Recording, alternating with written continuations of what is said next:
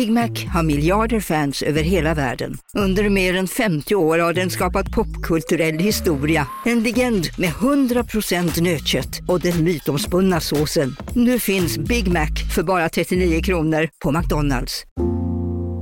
Ska några små tassar flytta in hos dig?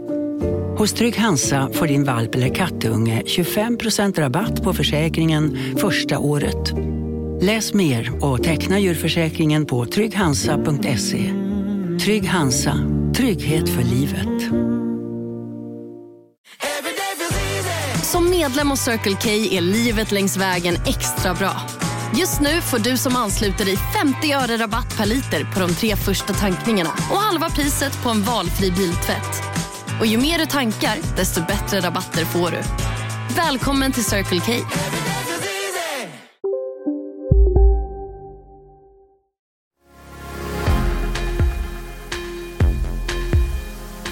Ja, Säkerhetspolisen har idag höjt terrorhotnivån i Sverige till en fyra på den femgradiga skalan. Jag förstår att många svenskar just nu känner oro över innebörden av den nya och högre hotnivån. Oppositionen kräver att Richard Jomshoff lämnar posten som ordförande i justitieutskottet. Han sprider hatiska budskap, har uppmanat till bokbål. Jag tror att eh, gränsen går om de skulle börja uttala sig på samma sätt om judar. Igår röstade juryn för att åtala Trump för att ha försökt ändra valresultatet i Georgia. I just want to find uh, 11,780 votes. Och drömmen om ett svenskt VM-guld är krossad. Det är slut, det är slut, Sverige förlorar. Och i Tyskland kan det bli lagligt att odla cannabis. Förslaget går ut på att man delvis vill legalisera cannabis för eget bruk och så ska det vara möjligt att man odlar själv upp till tre cannabisplantor. Nu ska det handla om hur media rapporterar om väder och klimatförändringar. Ja, det har varit en sommar med eh, oavbrutna väderleksrapporter som nyheter. Väldigt eh, dramatisk retorik om undergång och apokalyps. Ja, så höjdes terrorhotnivån till sist, något som väl legat i korten ett tag. Regeringen manar visserligen till lugn, men hur ska vanliga medborgare förhålla sig till det? Och oppositionen slår in en kil där regeringen är som allra skörast. Hur mycket Sverigedemokratiskt klarspråk tål Tidöavtalet? Donald Trump åtalas en fjärde gång men blir bara mer och mer populär hos republikanska väljare för varje ny rättsprocess som inleds. Tyskland vill legalisera cannabis och mediernas fixering vid extrema väderhändelser ifrågasätts. Ja, som ni hör, det finns en hel del att stöta och blöta tillsammans med våra panelister även i denna upplaga av veckopanelen. Varmt välkomna. Jag heter Jörgen Wittfeldt. Och mycket varmt välkomna säger jag då till veckans paneltrio. Josefin Utas, samhällsdebattör, ingenjör och eh, du arbetar väl också som slöseriombudsman va? på Skattebetalarna? Jag har gjort det, men, men inte, inte längre. nu längre. Nej. Nej. det var en gammal grej. Eh, välkommen i alla fall. Tack så mycket. Eh, Lars Stjernkvist, mångårig politiker inom Socialdemokraterna där du bland annat har varit partisekreterare och kommunalråd i Norrköping. Välkommen. Tack. Och Lars Leijonborg, tidigare partiledare för Liberalerna och du hann med att vara utbildningsminister också 2006 och 2007. Välkommen. Tackar. Ja, igår torsdag beslutade då Säkerhetspolisen att höja den så kallade terrorhotnivån från en trea till en fyra på en femgradig skala. Eh, kommer det att föranleda någon förändring i era liv eller i era beteenden? Om jag börjar med dig Josefin. Ja, Alltså jag, jag, kör nog mer på strategin keep calm and carry on och det säger jag väl till de flesta andra också. Sen är det ju naturligtvis så att man, man, om man vill ge råd till individer så det är klart att det är bra att vara medveten om det här, att tänka efter, att vara lite mer vaksam och så. Men sen handlar det ju om de, de stora samhälls, eh, liksom politiken kring det här, att, att man eh, att man stödjer att Sverige behöver göra lite förändringar. Eh, och, ja, att, att man eh, lyssnar på råd och sånt från myndigheter och så. så att, eh, ja. Vi ska återkomma naturligtvis till frågan lite mer på djupet. Jag vill ändå börja här. Vad säger du Lars Stjernkvist? Föranleder det här några beteendeförändringar för dig? Nej, jag kommer att följa Ulf Kristerssons uppmaning att vara lite mer vaksam men ändå leva som vanligt. Jag tycker det var ganska klokt formulerat. Eh, sen inser jag att det här med att vara vaksam i vårt öppna samhälle det är nästan omöjligt för det det är som det myllrar av människor men, men det är klart att man tänker på det till exempel nu när jag gick på en, en, en um, fulltecknad turiststråk. Då, då funderar man ju ett par sekunder. Vad gjorde du då? Tittade du omkring? Eller? Ja, alltså, men man tänker men, men, men eh, samtidigt så man förstår ju att, att eh, det är nästan omöjligt att, att på något sätt eh, gardera sig mot den här typen av händelser. Men, men eh, skulle man som hände i Norrköping häromdagen, skulle någon medborgare se någon som beter sig väldigt udda och där var det faktiskt så att en människa greps. Så att man ska inte underskatta att det kan spela roll i vissa sammanhang. Mm. Och vad var det för udda beteende? Det var en person som placerade ut eh, något farligt föremål. Polisen har inte sagt vad det var men, men i en lekpark, ett bostadsområde. Och, och där hade det säkert ingenting med terrorism att göra men, men det visar ändå att, att observanta medborgare som, som håller ögonen öppna, det självklart kan det spela roll. Men samtidigt, det är klart att när jag går på en fotbollsmatch eller på en, en, eh, på en gata i Stockholm då är det oerhört svårt. Eh, Lars Leijonborg, många har ju för vana att gå och titta ner i sina telefoner till exempel eh, när de går i, i eh, liksom, eh, där det är mycket folk och, och, så. Kanske har man hörlurar på sig också så man inte hör något. Eh, är det någonting som du gör och kommer sluta med? Det där med hörlurar är väl det myndigheterna konkret har sagt att man ska inte ha hörlurar om man är i en folksamling. Nu har jag sällan hörlurar när jag är ute på stan så att det, det berör inte mig. Och man, det här med hotnivå, det är ju ett lite konstigt begrepp. Ja, man, när det infördes så vill man ju tro så att säga att varje steg medför vissa konkreta förändringar men det verkar det ju inte riktigt göra så att jag förstår väl inte riktigt vad det här går ut på. Men det är så hem, mycket hemskheter i vår tid. Eh, ja, som Lars Stjernkvist antyder, det finns ju gängbrottslighet och allt möjligt så att visst finns det anledning att vara lite vaksammare nu för tiden än för ett antal år sedan. Inte bara på potentiella terrorister utan på mm. annat också. Mm. Mm. Eh, som sagt, vi återkommer naturligtvis till detta men innan dess ska vi eh, lite kortare form avhandla några av de andra saker som har hänt eh, denna vecka. The defendants engaged in a criminal racketeering enterprise to overturn Georgia's presidential election result. Mm, så lät det när åklagaren i Georgia eh, i veckan då presenterade det fjärde åtalet mot ex-presidenten och presidentkandidaten till 2024, Donald Trump. Den här gången handlar det om försöken att påverka valresultatet i delstaten Georgia då, eh, under det förra presidentvalet. Men Trump, han tycks bara stärkas av alla åtal. Eh, ja, vad säger panelen om det här? Blir Trump Republikanernas presidentkandidat oavsett utfallet av de här processerna, Josefin? Men jag tror att det är så att han, hans popularitet stiger nog bara. Det är så paradoxalt. Ju mer man pratar om honom. Så jag personligen jag är så himla trött på Trump. Jag, jag stänger nästan av numera när jag hör nyheter om det här. Liksom. För det är en strid ström av nyheter hela tiden. Och, och det är klart att de i USA måste reda ut det här, rättsprocesser och så vidare. Men, men här i Sverige så rapporteras det ju massor också. Men vi bor inte där, vi bor mm. här. Um, så ja, det är lite min inställning så att jag, jag följer knappt. Alltså, Då ska vi inte prata där. onödigt länge om Donald Trump. Men en sak mm. Lars Leijonborg som det här ändå eh, vittnar om och som är farligt väl, det är att då tror man ju inte på rättsväsendet ens längre att det är, eh, att det är opartiskt. Nej, ja, var, vad menar du med det? Ja, alltså, om, det... om man tycker att det inte spelar någon roll om han blir dömd eller inte. Man kommer ändå tycka mm. han ska bli nästa president. Ja.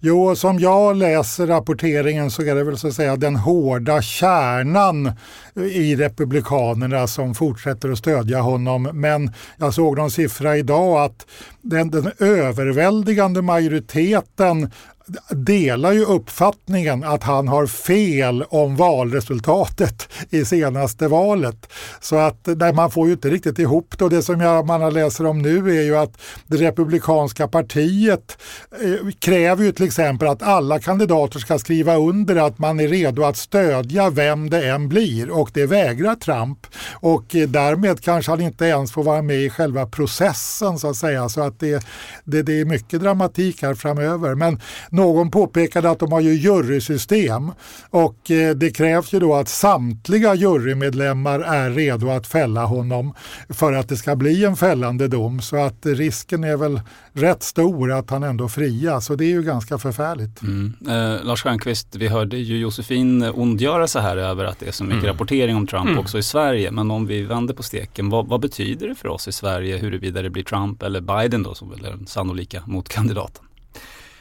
Nej, om jag kan känna lite grann som Josefin så, så är det ju ändå motiverat med uppmärksamheten därför att USA är så otroligt viktigt för, för vår utveckling. Vi påverkas mycket av det som händer där och det spelar roll. Sen är det ju på något sätt ett nederlag tycker jag för hela det politiska systemet när, när debatten förflyttas ifrån parlamentet till domstolar. Då, då blir i förlängningen på något sätt alla förlorare när, när politiken handlar om det. Och när det mycket av debatten handlar om att jo visst, eh, jag har nog inte världens bästa kandidat men den, ännu, den andra är ännu sämre. För det är ju liksom där, där någonstans debatten har hamnat om jag förstått det. Och det, det är ju inte heller något särskilt lustigt scenario. Vidare då till nästa kortare ämne. Den tyska regeringen aviserade i veckan ett drastiskt förslag om att delvis legalisera bruket av cannabis. Vi hör hälsoministern Karl Lauterbach. Das ist ein wichtiges Gesetz, welches also eine langfristige äh, Wende in der deutschen Drogenpolitik darstellen wird. Mm. Eh, vad säger då panelen om detta förslag? Alltså legaliseringsvågen sveper ju långsamt över västvärlden, eh, eller hur? Ja, man, man det, det, diskuteras en hel del och det sker en del omvärdering kring det här. Jag tycker att det är en bra diskussion. Alltså det här, det här är inte ett på eller, en på eller avfråga utan eh, det här är väldigt komplext och eh, jag tycker att det är lite synd att ganska många är så dogmatiska i det här, att de inte är mer pragmatiska. För jag tror att, att det finns liksom inga enkla svar på hur man arrangerar ett samhälle och lagar, vad ska vara lagligt, vad inte. Utan det beror jättemycket på vilket land det är, vilken kontext det är, vilken kultur man har, värderingar, hur ser det ut med kriminalitet, vad ligger det i världen, odlas det där i landet eller inte. Och jag tror helt enkelt, helt enkelt att man måste testa olika saker och se vad som är bättre eller sämre. Och eh, det finns liksom inga ideala situationer. Lars och Lars, ni har ju båda varit politiker under lång tid när Sverige har liksom hållit fanan högt att det är nolltolerans och det är liksom hårda straff och sådär. Vem av er vill ta upp den kastade handsken här? Ja, jag har ju alltid varit för en mycket restriktiv narkotikapolitik. Och, men det är Liberalerna i Tyskland, FDP, som har drivit det här hårdast. Och jag, jag är inte jätte jätteinsatt nu. Alltså det, det, det, är ju väldigt mycket argument. Det, det, som Josefin är inne på, det finns ett antal argument eh, eh som tyder på att den nuvarande politiken har misslyckats. Nu finns det de som försvarar det och säger att nej men riktigt så är det inte. Och, men jag har väl, det, Folkpartiet var med och drev fram en skärpning, det här att också innehav för eget bruk skulle vara kriminaliserat. Det var, det var på Bengt Westerbergs tid faktiskt. Men jag tror att han har kommit så långt att han ändå är öppen för att saken ska utredas och det är väl en rimlig kompromiss. Verkligen, mycket svenskt ja, sätt ja, att ändra ja, sig om det nu är det som är på gång. Vad säger Lars Stjernkvist? Alltså det här blir tråkigt för det blir en enad Larsfront här. Ja, jag håller också med om det. I, i grunden är jag, är jag för den restriktiva politiken och, och och eh, känner en oro för att, att tvingas sänka garden. Men, men inför det argumentet att vi har en högre dödlighet eh, och att människor lider mer än i andra länder. Då, då tycker jag, även om man kan diskutera de siffrorna så tycker jag ändå att det är så pass allvarligt så att man åtminstone bör, bör studera. Och nu har vi ju som du nämnde, vi har ett antal exempel från andra länder som också gör det lite lättare att utreda. Men de dör ju väldigt sällan av, av cannabisbruket då, eh, utan det här bygger väl på den här instegsteorin att man börjar Precis. med cannabis och slutar med någonting mycket värre. Men eh, ja, vad tänker du om, eh, om, eh, om, man, skulle börja, om man skulle just eh, av, alltså legalisera just cannabis bara? Mm, mm. Nej, men och, och det är den argumentationen som hela tiden har, har funnits. Att börjar man sänka garden så, så blir det svårt sen att att, att uh, hålla den uppe och, och hitta en balans. Um, och det ligger ju säkert väldigt mycket i det. Men, men, men att utreda behöver ju inte innebära att man tar steg tillbaka. Och, och det är väl det som jag känner ibland i, i svensk politisk debatt att, att, under senare år, kanske på grund av att man själv börjar bli äldre, men, men, men det, alltså pendeln slår så kraftigt. Och jag tycker vi borde kunna i den här typen av frågor faktiskt problematisera utan att för den skull gå ifrån den ena ytterligheten till till väldigt långt åt andra hållet. Men, men, vilken ytterlighet menar du riskerar vi hamna i nu då om vi tittar på det här? Nej, men den oro som många känner det är ju att om man skulle legalisera innehav så kommer det också öppna för ytterligare liberaliseringar och sen så är man på sluttande plan. Ehm, och, och jag mm. tycker inte att vi ska behöva känna den oron utan det borde gå att hitta en balanspunkt där, där man inte slår över.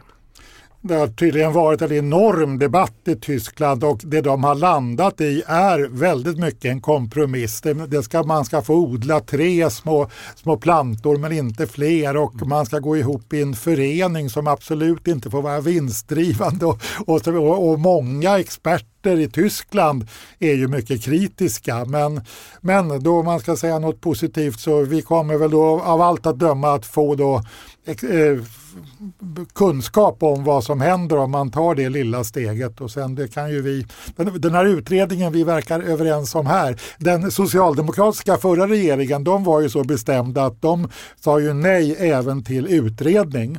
Och jag, jag tyckte det var ganska principfast och modigt men, men som sagt argument, det finns ju onekligen ett antal argument. Mm. Ja, ett annat argument som jag tycker man hör rätt ofta är väl att vi har liksom förlorat kampen mot narkot den lätta narkotikan eh, när det gäller eh, liksom polis och sådär. Att eh, det är för utbrett. Vad, vad tror du Josefin, är det ett argument eller inte?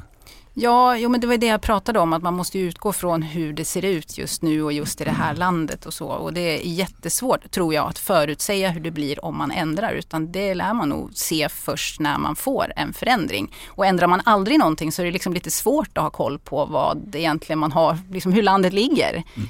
Eh, så det, det, finns en poäng kanske i det, att man ändrar och ser vad som händer. Kanske inte alls eh, slår in det som man trodde och så jaha okej, okay, då kanske vi skulle kunna ha det mer eh, legaliserat till exempel. Då kan vi ha Tyskland som ett litet labb som vi kan titta på, ett litet akvarium. Så ja, man kan ju det men det betyder inte att det är samma sak i Sverige. Det är som att kolla Systembolaget mm. till exempel, hur olika det är i olika länder. Vissa har något liknande då som Sverige och andra länder absolut inte så. Och, och det kan skilja sig väldigt mycket eller det kan vara ganska lika alkoholkonsumtion. Liksom. Ja, vi kanske inte kommer undan att testa själva då med andra ord. Ett eh, sista... Ja, ja vi ska inte testa narkotika. Men... Nej, det uppmanar vi inte till eh, i onödan. Ett sista kortare ämne hinner vi med. Eh, det fanns ju stora förhoppningar eh, på att det svenska damlandslaget skulle kunna gå hela vägen till final eh, denna gång i fotbolls-VM. Men de föll på mållinjen. Paraguelo som smyger iväg här. Är det skott och det är det Bostovic i mål! Aj, aj, aj, aj, aj! Mm, aj, aj, aj, tänkte nog många framför tvn när den där eh, hörn, korthörnan slogs och, och hon blev väldigt fri och eh, såg lite billigt ut, eller gjorde det det, Lars Stjernkvist? Ja, alltså jag är fortfarande så traumatiserad av det där. Jag, jag missar inte en minut av mästerskap och det här mästerskapet tycker jag har varit eh, outstanding på många sätt och vis. Eh, otroligt bra spel och, och svenskarna har verkligen eh, spelat bra så att, så att ur den synvinkeln så förlåter jag en och annan eh, liten miss. Eh, för de, de, har hittills gjort en väldigt bra prestation tycker mm. jag. Eh, Lars Leijonborg har du också följt det?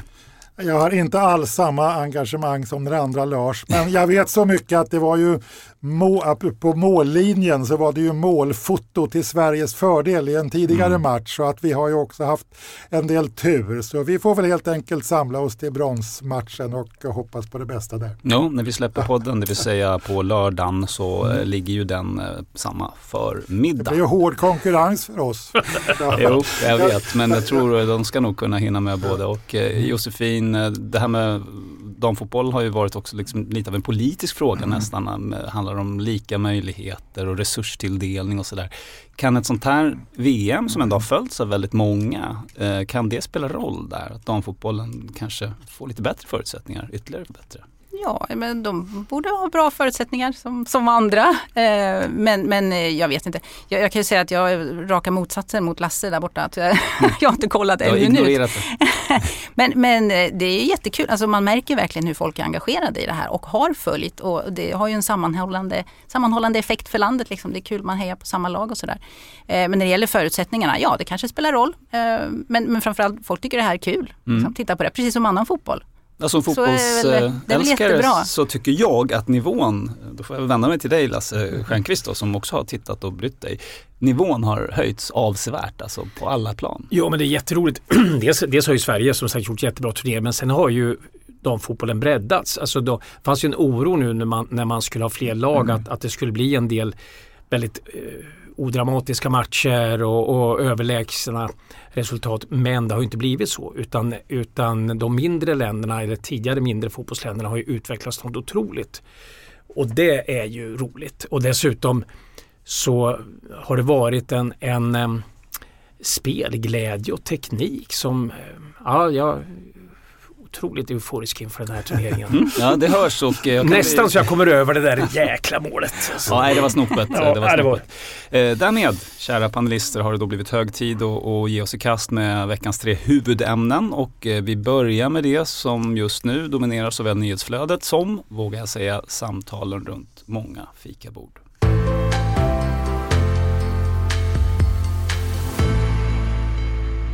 Jag har idag fattat beslut om att höja terrorhotnivån i Sverige från ett förhöjt hot till ett högt hot. Jag förstår att många svenskar just nu känner oro över innebörden av den nya och högre hotnivån. Och till alla dem, till alla er, så vill jag precis som polisen säga att vi ska leva våra liv som vanligt.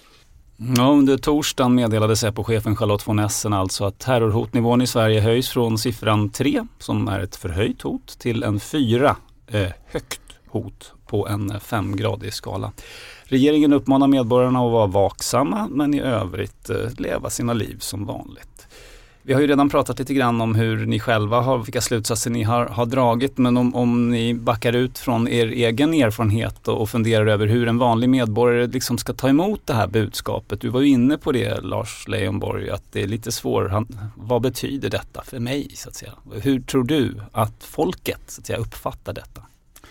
Ja, man blir väl lite, lite räddare. Även om alla politikerna säger att vi ska absolut inte vara rädda så, så det är klart man blir ju lite rädd. Eh, så, eh, men det vi vill höra då av vår, våra politiker och ansvariga är ju att vi vidtar de och de åtgärderna. Och mitt intryck är att regeringen är ganska aktiv på vissa kanaler. Man försöker med hjälp av våra ambassader och man försöker också i dialog med organisationer i Sverige att försöka Eh, sänka eh, ja, hot, hotnivån och samtalstonen så att säga. Men det är ju fruktansvärt. Eh, det, det, det här att utfärda ett sånt här hot eller fatwa eller vad det blir, det, det kostar ingenting. Men, men att sen leva med, jag, jag tittade just, det Satansverserna kom, alltså Rushdies bok kom för 35 år sedan. Det kostade ingenting att utfärda fatwan men tänk vilka enorma kostnader i form av polisskydd och mycket, mycket annat som för övrigt sen inte hjälpte fullt ut. Mm. Det, det, är så att, nej det är fruktansvärt. I just det fallet mm. får jag väl ändå invända att det kostade väl Iran eftersom det var en stat som så att säga uttalade mm. fatwan. Det, det gjorde ju inte Iran mer populärt i världssamfundet direkt medan en organisation som Al-Qaida mm. för all del, mm. de, de, kostar ju inget för alla tycker redan att de är fruktansvärda. Nej, nej. nej och det är klart det, det som är alla som har sysslat med krishantering vet ju att Två kriser är jättesvårt att hantera samtidigt och den stora krisen för Sverige som ju regeringen hela tiden måste väga in det är ju Rysslands aggression.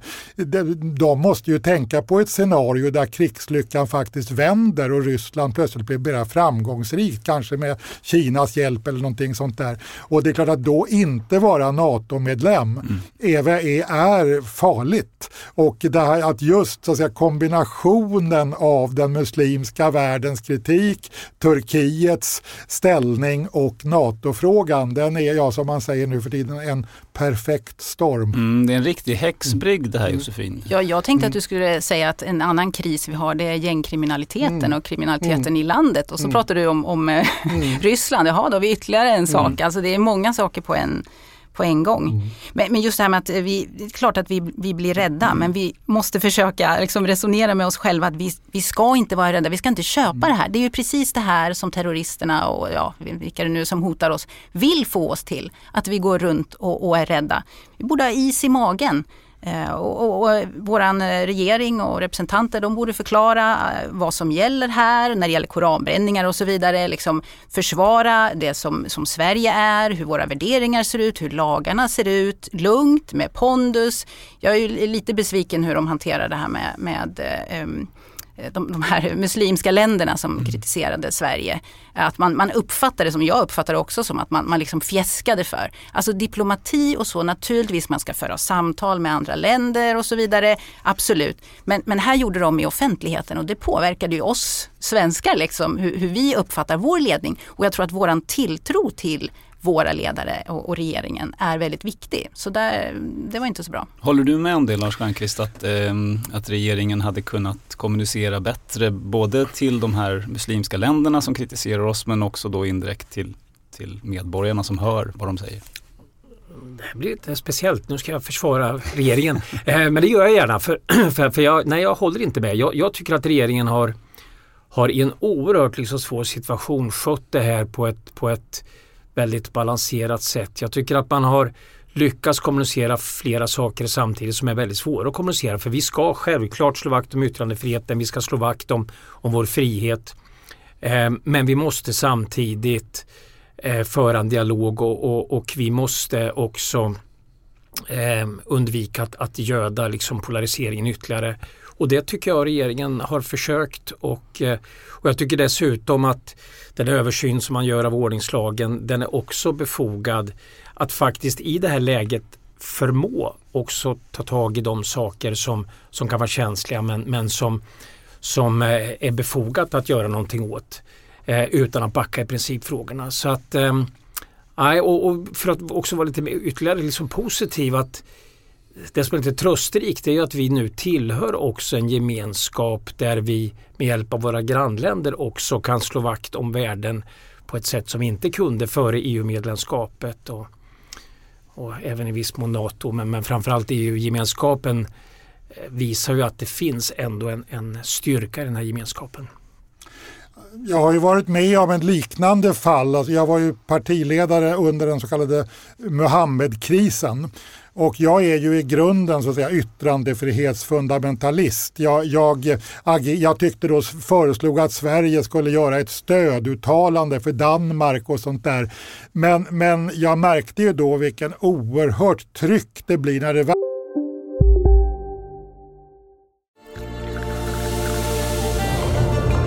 Välkommen till Maccafé på utvalda McDonalds restauranger med Baristakaffe till rimligt pris. Vad sägs om en latte eller cappuccino för bara 35 kronor? Alltid gjorda av våra utbildade baristor. Hej Sverige! Apoteket finns här för dig och alla du tycker om. Nu hittar du extra bra pris på massor av produkter hos oss. Allt för att du ska må bra. Välkommen till oss på Apoteket. Okej hörni, gänget! Vad är vårt motto? Allt är inte som du tror.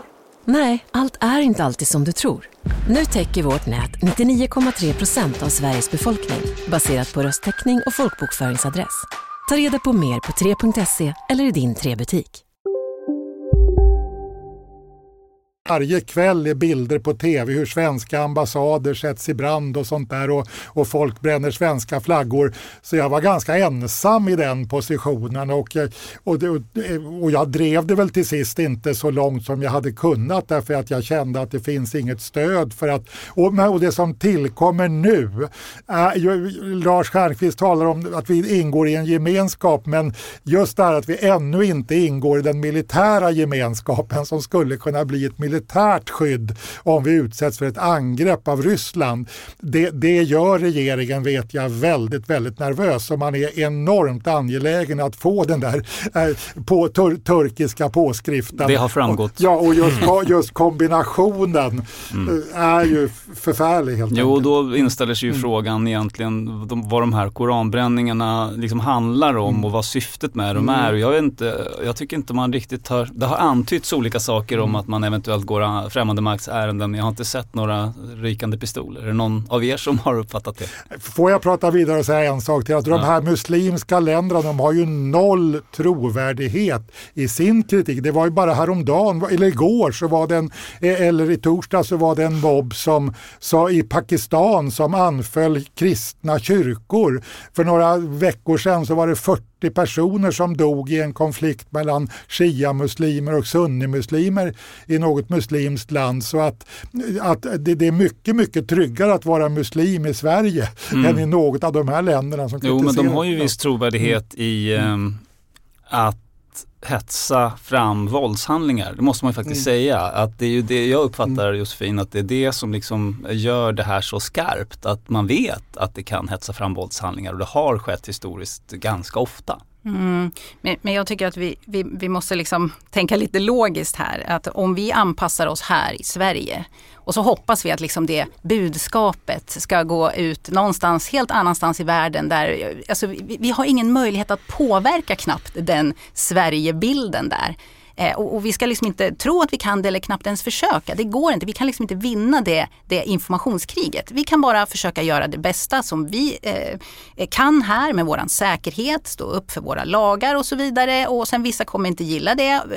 Men, men de kan liksom välja ut saker, hitta saker och hata oss för och vilja begå brott för oavsett. Liksom, vi ska inte tro att, att vi kan styra dem och vi ska inte låta oss styras av dem. Men av det du säger Josefin följer ju då frågan, kan jag ställa till dig Lars Stjernkvist, alltså fanns det någonting Sverige hade kunnat göra då, regering och, och samhälle för att undvika att vi hamnade i den här situationen? För det är ju trots allt Sverige man nu fokuserar på mm. i stor utsträckning.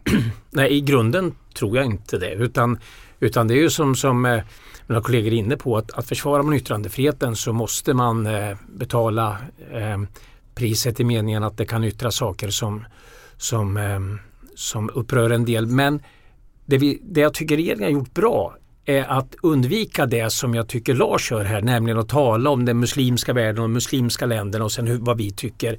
Ja, men det är ju inte så att det är, det är så enhetligt. Och, och, och, och det finns skillnader och nyanser och de är otroligt viktiga i det här läget att få fram och, och faktiskt försöka föra en dialog och ett samtal med dem de som faktiskt har förståelse för våra argument. För det är klart att de finns också. Det här är inte en konflikt mellan muslimer och västvärlden. Det här är en konflikt mellan, mellan, mellan intoleranta eh, humorlösa figurer som, som vill hetsa men de har självklart inte stöd av alla människor som bor i muslimska länder, inte ens av regimerna. Vad säger Lars? Ja, jag syftade ju på det här. Det finns någonting som heter den muslimska konferensen eller någonting. Ja, IOC. Ja, exakt. Mm. Där, där faktiskt alla, men det är ju precis som Lars Stjernkvist är inne på, de är ju djupt oense eh, inbördes. Då, just på denna punkt så enades man dock om ett fördömande av Sverige Sverige. Det var lite av koranbränningen också. Ja, ja, ja, det, ja, det ja, och att vi och, och, det, alltså vi har, jag minns hur det gick på Sverige på 60-talet. Jag var väldigt eh, ung då, men jag minns ändå att det var ju en debatt hur man skulle se till exempel på det här med nöjesförbudet. Det var ju förbud på stora kristna helgdagar att genomföra nöjesarrangemang. Men då var det många, inte minst kristna i Folkpartiet, som sa att nej, vi, en religion kan inte kräva den särbehandlingen. Vi får backa tillbaka från det. Och i den andan avskaffar man ju också den här hädelseparagrafen och, och sånt där. Och det där gjorde vi i lugn och ro. Och jag håller väl med Josefin om att nu, att nu hastigt för att eh, tillfredsställa några andra backa från det, det, det, känns ju inte alls bra.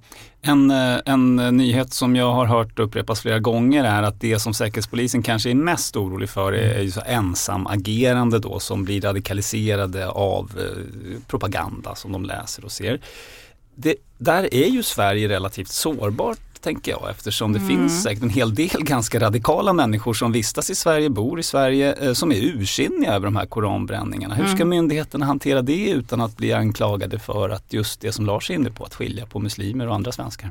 Ja, det, det är ju inte lätt. Vi pratade om förutsättningar, eller liksom var, varför eh, Ja, jag menar har vi många sådana som skulle kunna genomföra något sånt eh, i Sverige, naturligtvis, ja då är ju risken större. Alltså så att det, det här det, det, det, är inte, det skulle inte kunna hända var som helst på samma sätt. Vi, vi har olika förutsättningar i olika länder och Sverige har ju sin situation och vi har ju haft en, en väldigt eh, stor invandring. Vi är ganska splittrat. Eh, det, är liksom svårt att att bara inom Sverige, apropå att föra dialog och så här, ja men vem är det som tycker vad och hur, hur ska vi liksom nå varandra? Det är jättesvårt bara inom Sverige. Eh, att, veta vem det är man ska prata med vad om och försöka motverka de här sakerna. Alltså det, det är en jättesvår ekvation. Så jag vet Mm. inte riktigt vad jag ska svara.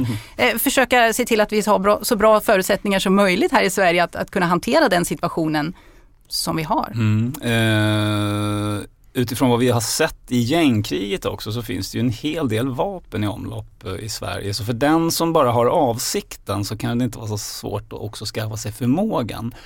Jag vet inte om jag vore säkerhetspolis så skulle jag vara oerhört stressad över att det verkar väl lätt att skaffa sig till exempel ett militärt höghastighetsvapen. Eh, och med det kan du göra stor skada. Mm. Men det är väl en av de saker som har förbryllat mig under många år att, att vi i Sverige har så väldigt många vapen och det är klart att det bidrar till den här hotbilden. Ehm, det finns väl också en ironi i att såväl medier som opinionsbildare blir liksom lite destruktiva aktörer i det som sker eftersom man ständigt bidrar till att ge den här typen av manifestationer och uttalanden stor uppmärksamhet. Eh, trots att det helt och hållet går emot våra egna intressen. Hur ska man liksom tänka kring det dilemmat tycker du Lars Leijonborg? Ja, ja, det är du som är journalist. Du, du, har varit, ja, du har väl varit med på dagliga möten om nyhetsvärdering. Men om man tänker sig en ensam irakisk man på Mynttorget som vill bränna en bok och ingen människa är intresserad av det förutom 50 journalister eh, och 50 poliser.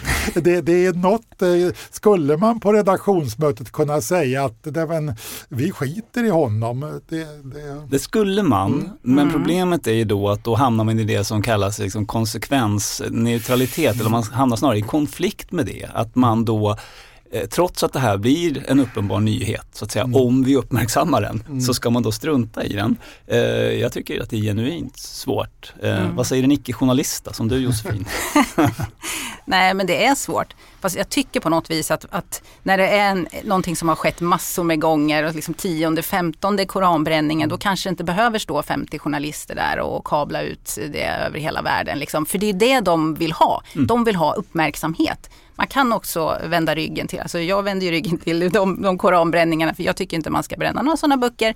Men, men eh, ja, alltså att, att eh, det är en svår fråga absolut men, men eh, man behöver inte blåsa upp det så mycket. Jag tycker att medierna har ett, ett ansvar som de kanske inte riktigt tar. På tal om att blåsa upp så um, finns det som bekant en hel del islamkritiker också bland väletablerade svenskar. Alltså personer som kritiseras då för att hälla bensin på brasan och den mest framträdande är kanske ordföranden i justitieutskottet, Sverigedemokraten Richard Jomshof, som i ett uppmärksammat inlägg på X, tidigare Twitter, skrev så här och jag citerar. Jag håller med om att vi behöver en citat bredare dialog. slutcitat. En dialog om hur vi demokratiserar den muslimska världen. Eller varför inte en dialog om islam, denna antidemokratiska, våldsförespråkande och kvinnofientliga religion snedstreck ideologi grundad av krigsherren, massmördaren, slavhandlaren och rövaren Mohammed. Och det här fick ju då oppositionen att i veckan kalla till presskonferens där man kräver en omröstning för att avsätta Richard Jomshof från hans post. Vi hör först Socialdemokraternas Ardalan Shekarabi från nämnda presskonferens och därefter Richard Jomshof själv från den äh, av Sverigedemokraterna, eller den Sverigedemokraterna närstående, ska jag säga, mediekanalen Riks. Justitieutskottets ordförande bidrar till att eskalera det här svåra säkerhetsläget. Han trotsar statsministerns uppmaning om eh, återhållsamhet i det här läget och därmed så hotar han Sveriges intressen och skadar Sverige. Jag tycker inte att jag uttrycker mig speciellt hårt, utan jag tycker nog att jag är ganska korrekt när jag uttrycker mig. Men det har alltid funnits människor som tycker att, att när man påpekar och påtalar och vill diskutera det som kanske anses vara känsligt just nu, att man kanske har en, en, en polariserande verkan eller ett polariserande språkbruk. Men jag tycker inte det, utan tvärtom, vi, vi måste vara öppna och ärliga med var vi står och vad vi tycker och tänker. Jag tycker det är viktigt. Mm, vad säger panelen? Richard Jomshof brinner ju då uppenbarligen för den här frågan. Han tycker islam är en sällsynt dålig uppsättning värderingar medan oppositionen tycker då att han sprider hat och dessutom ökar hotet mot Sverige i denna utsatta situation. Ordet är fritt. Jag tycker absolut att den ståndpunkt han framför måste få framföras. Jag har en gång i tiden utdelat ett pris till en kvinna som heter Ayan Hirsi Ali som ju är en välkänd debattör också utsatt för en sån här fatwa för att hon är en sån oerhört stark islamkritiker. Hon har ju själv eh, muslimsk bakgrund. Eh, eh, men frågan är ju, skall man i detta extremt känsliga läge i den viktiga position som Richard Jomshof har uttrycka sig så? Och det, det, tycker jag då inte. Men det är ju uppenbart att skulle han, skulle så att säga de andra Tidöpartierna framtvinga hans avgång, då faller ju hela grunden för Tidösamarbetet så det kommer ju inte att ske. Samtidigt om man då tycker som han gör mm. och du tycker att det här måste man ändå få framföra, mm. eh, if not now, when? Mm, ja, eller by, by who så att säga. Måste det vara just han som, som gör det, frågar man sig. Jag vet inte, det är väl därför han blev politiker, tänker jag, för att få framföra sina synpunkter. Ja, men vi diskuterar så jättemycket det här. Får precis den här personen säga just exakt de här sakerna på just det här exakta sättet? Det, det måste man ju också kunna få välja själv. Om vi har möjlighet att yttra oss och yttrandefrihet råder. Och så att, ja, så kan man tycka annorlunda. Men jag tycker vi fokuserar alldeles för mycket på enstaka uttalanden eller ordval. Och, ja, han var, han var hård eh, på vissa sätt. Eh, men det här kan man säga och det finns säkert ganska många som tycker liknande saker. Ehm, och, eh, men, men det är liksom, nej i Sverige, Sverige är ett ganska extremt land, alltså den här konformismen. Att alla ska göra på samma sätt och, och eh, det blir diskussioner det här har ju diskuterats i veckor nu. Liksom. Proportionerna, är det det viktigaste? Avgör det här Sveriges hela framtid? Liksom, en riksdagsledamot av 349 säger, okej okay, han råkar vara eh, ordförande då i ett utskott, men det spelar ingen roll. Det, det är liksom helt oproportionerligt. För att anknyta till den föregående diskussionen så är det klart att man hade kunnat ge mindre uppmärksamhet till det här. När oppositionen blåser upp det så enormt så är det klart att det blir lite kontraproduktivt. Jo men han råkar vara justitieutskottets ordförande. Han, han är justitieutskottets ordförande och det är, en, mm. det är en väldigt viktig post. Och, och med det följer ju att du representerar inte bara dig själv, inte bara ditt parti utan du har faktiskt en, en, en position som gör att du företräder hela riksdagen. Och det är ju det här som är essensen i, i, diskussionen. Nämligen att, att självklart får man säga de här sakerna och, och vi, vi, ska ha högt i tak men det spelar roll vem som säger Fast saker. är det så? Talar ja. han bara för sig, eller vad heter det, för, för ja, det landet liksom? Det, så han har helt kopplat ja, men, all, till klart, sin, sitt parti och så? Är det så? Nej men det är klart att jag var partisekreterare och tänkte högt så förstår jag att du och andra tänkte att det där är inte bara några fria funderingar från Lasse Stjernkvist. Det är ändå så att han, han uttrycker stämningar som finns i det socialdemokratiska partiet. Och på samma sätt måste vi förvänta oss att när, när Richard Jomshof säger någonting så, så är det förenligt med det uppdrag som han har. Han, han är justitieutskottets ordförande i alla sammanhang, även när han twittrar. Och, och dessutom vet han ju, för politiker finns ingen konsekvensneutralitet. Mm. Jag tycker inte det finns för journalister heller utan vi måste ta, ta konsekvenserna av det, det vi gör. Men politiker måste definitivt göra det. Det är klart att han förstår och SD förstår att, att de provocerar och till och med förnedrar statsministern och tvingar honom att gå ut och dementera. Eh, och det där kan man göra en gång och man kan göra det två gånger men det är klart att det kommer en gräns. Mm. När när risken finns att inte bara regeringen faller utan också att, att regeringsmakten förfaller om man, om man fortsätter att, att, att fullständigt liksom eh, provocera eh, regeringen och statsministern på det sätt som man har gjort. Så att, nej, jag tycker inte man kan bagatellisera det på det Lars viset. Leijonborg, du är ju gammal riksdagsräv mm. du också. Eh, delar du den här bilden som Lars Stjernkvist ger att eh, Richard Jomshof talar faktiskt inte bara för sig själv eller för Sverigedemokraterna utan ska på något sätt representera en, en bredare riksdagsmajoritet? Nej, så är utskottsordförande väljs ju proportionellt och det, det är ju en, och en följd av det system vi har så att säga, där, där även oppositionen ska ha, eh, oppositionspartier även ska ha, för en mening är ju SD ett opposition, icke regeringsparti. Så att eh, nej, problemet är väl just situationen, att, att det är en sån extremt laddad situation. Men som du Jörgen antyder så det är klart att det finns också en så att säga, socialdemokratisk agenda där man vill plåga inte minst Liberalerna med konsekvenserna av det här Tidösamarbetet. Och där, det har man ju lyckats Ja, plågade med. är de ju sannoliken, för särskilt i kläm som du säger befinner sig just Liberalerna och det blev väldigt tydligt när riksdagsledamoten Carl B Hamilton inför TV4s mikrofon gjorde ett försök att beskriva hur nära den röda linjen Sverigedemokraterna befinner sig när de uttalar sig på det här sättet. Att kalla Mohammed för massmördare. Vad gör de nästa gång? Jag tror att eh, gränsen går om de skulle börja uttala sig på samma sätt om judar. Mm, det här blev ju inte så bra eh, och Hamilton backade ju också själv då från sitt uttalande. Det hindrar dock inte att det han säger kanske har visst fog för sig. Eh, att det faktiskt skulle vara skillnad om Richard Jomshof hade twittrat något om judar. Eh, vad tror du Lars Stjernkvist? Det tror jag. Eh, sen har jag ju bett om ursäkt och är det någonting som jag, och där är jag naturligtvis präglad av alla mina år i politiken, jag tycker att ber vi om ursäkt för någonting så kan vi väl eh, vara förlåtna.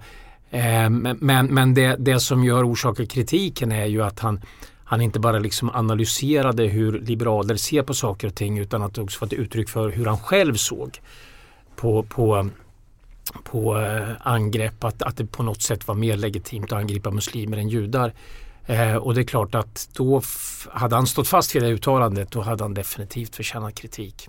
Finns, eh, distinktionen görs ju inte så tydligt Josefin, att eh, Jomshofs uttalande, hur hårt och svavelosande den är, handlar ju inte om muslimer utan det handlar om eh, mm. islam, så att säga, idéerna och den profeten och vilken slags förebild profeten är. Är den skillnaden riktigt, eh, är den liksom tydlig här när man diskuterar?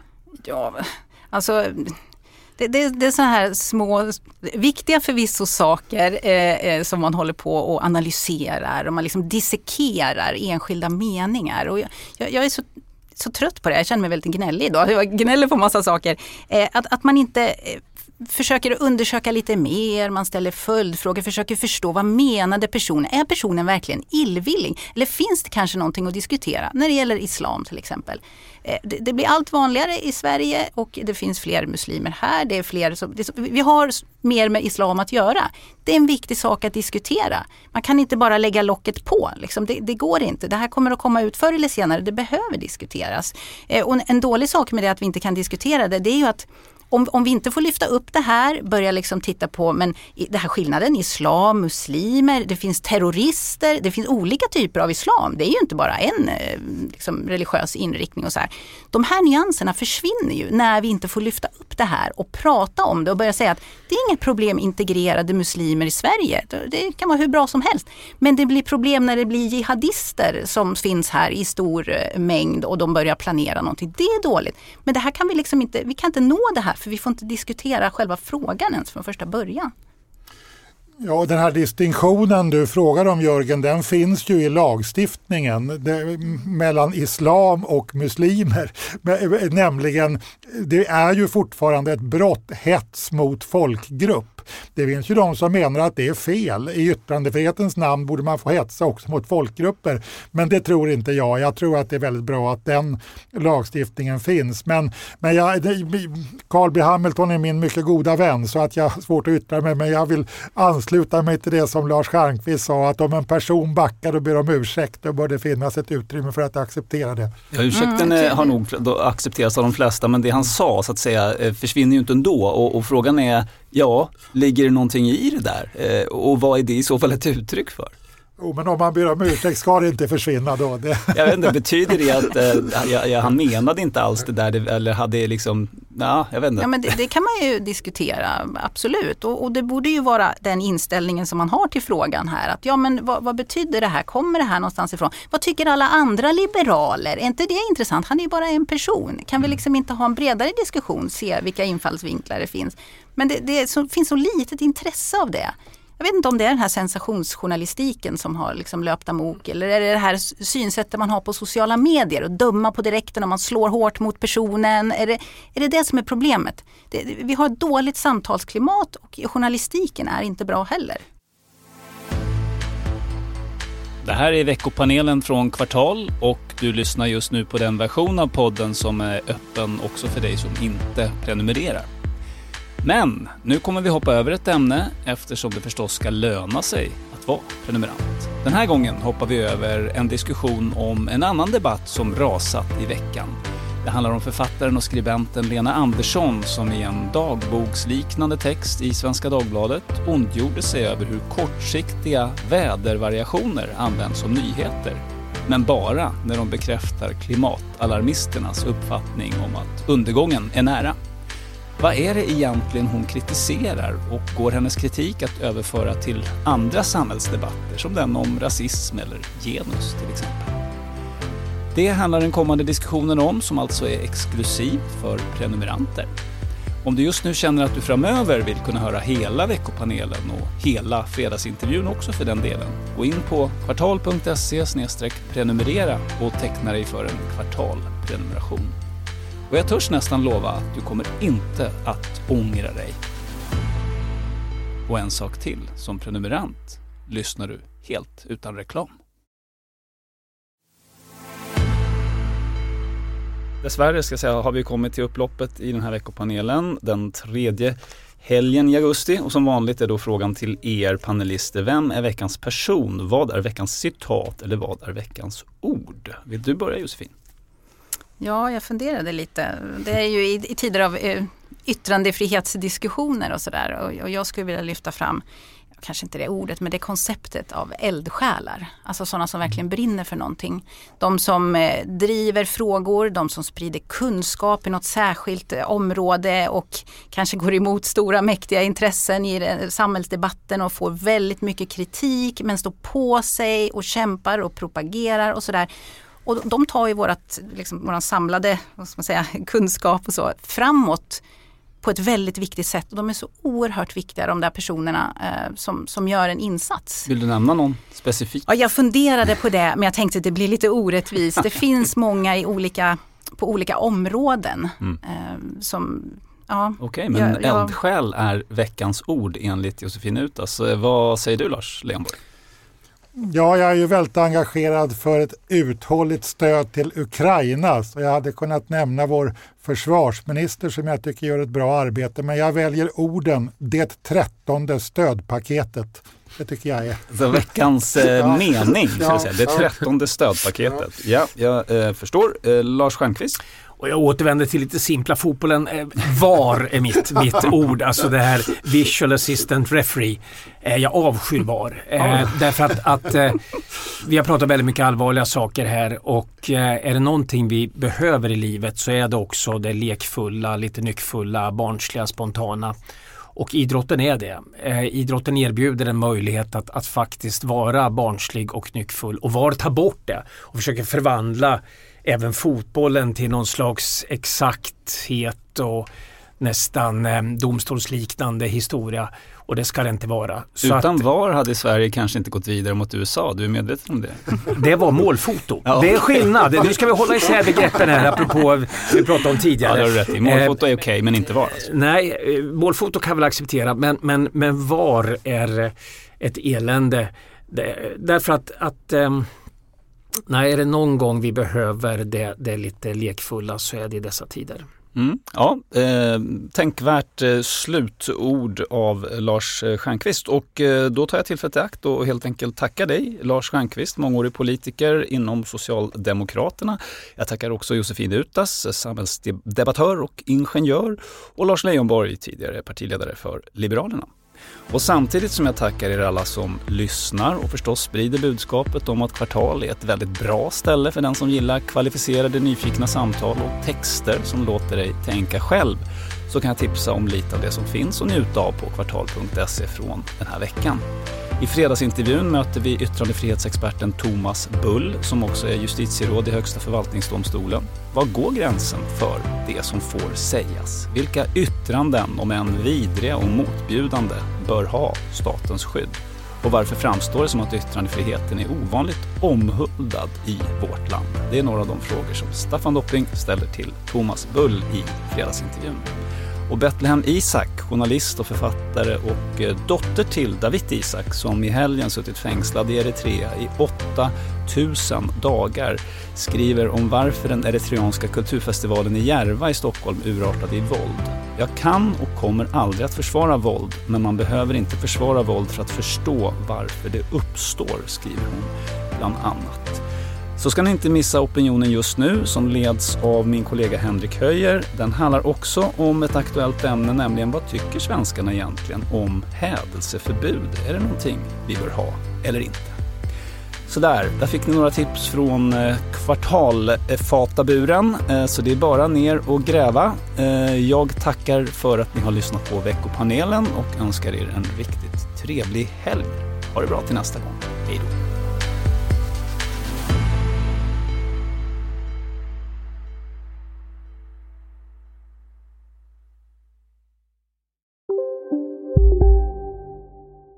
Välkommen till Maccafé på utvalda McDonalds restauranger med Baristakaffe till rimligt pris.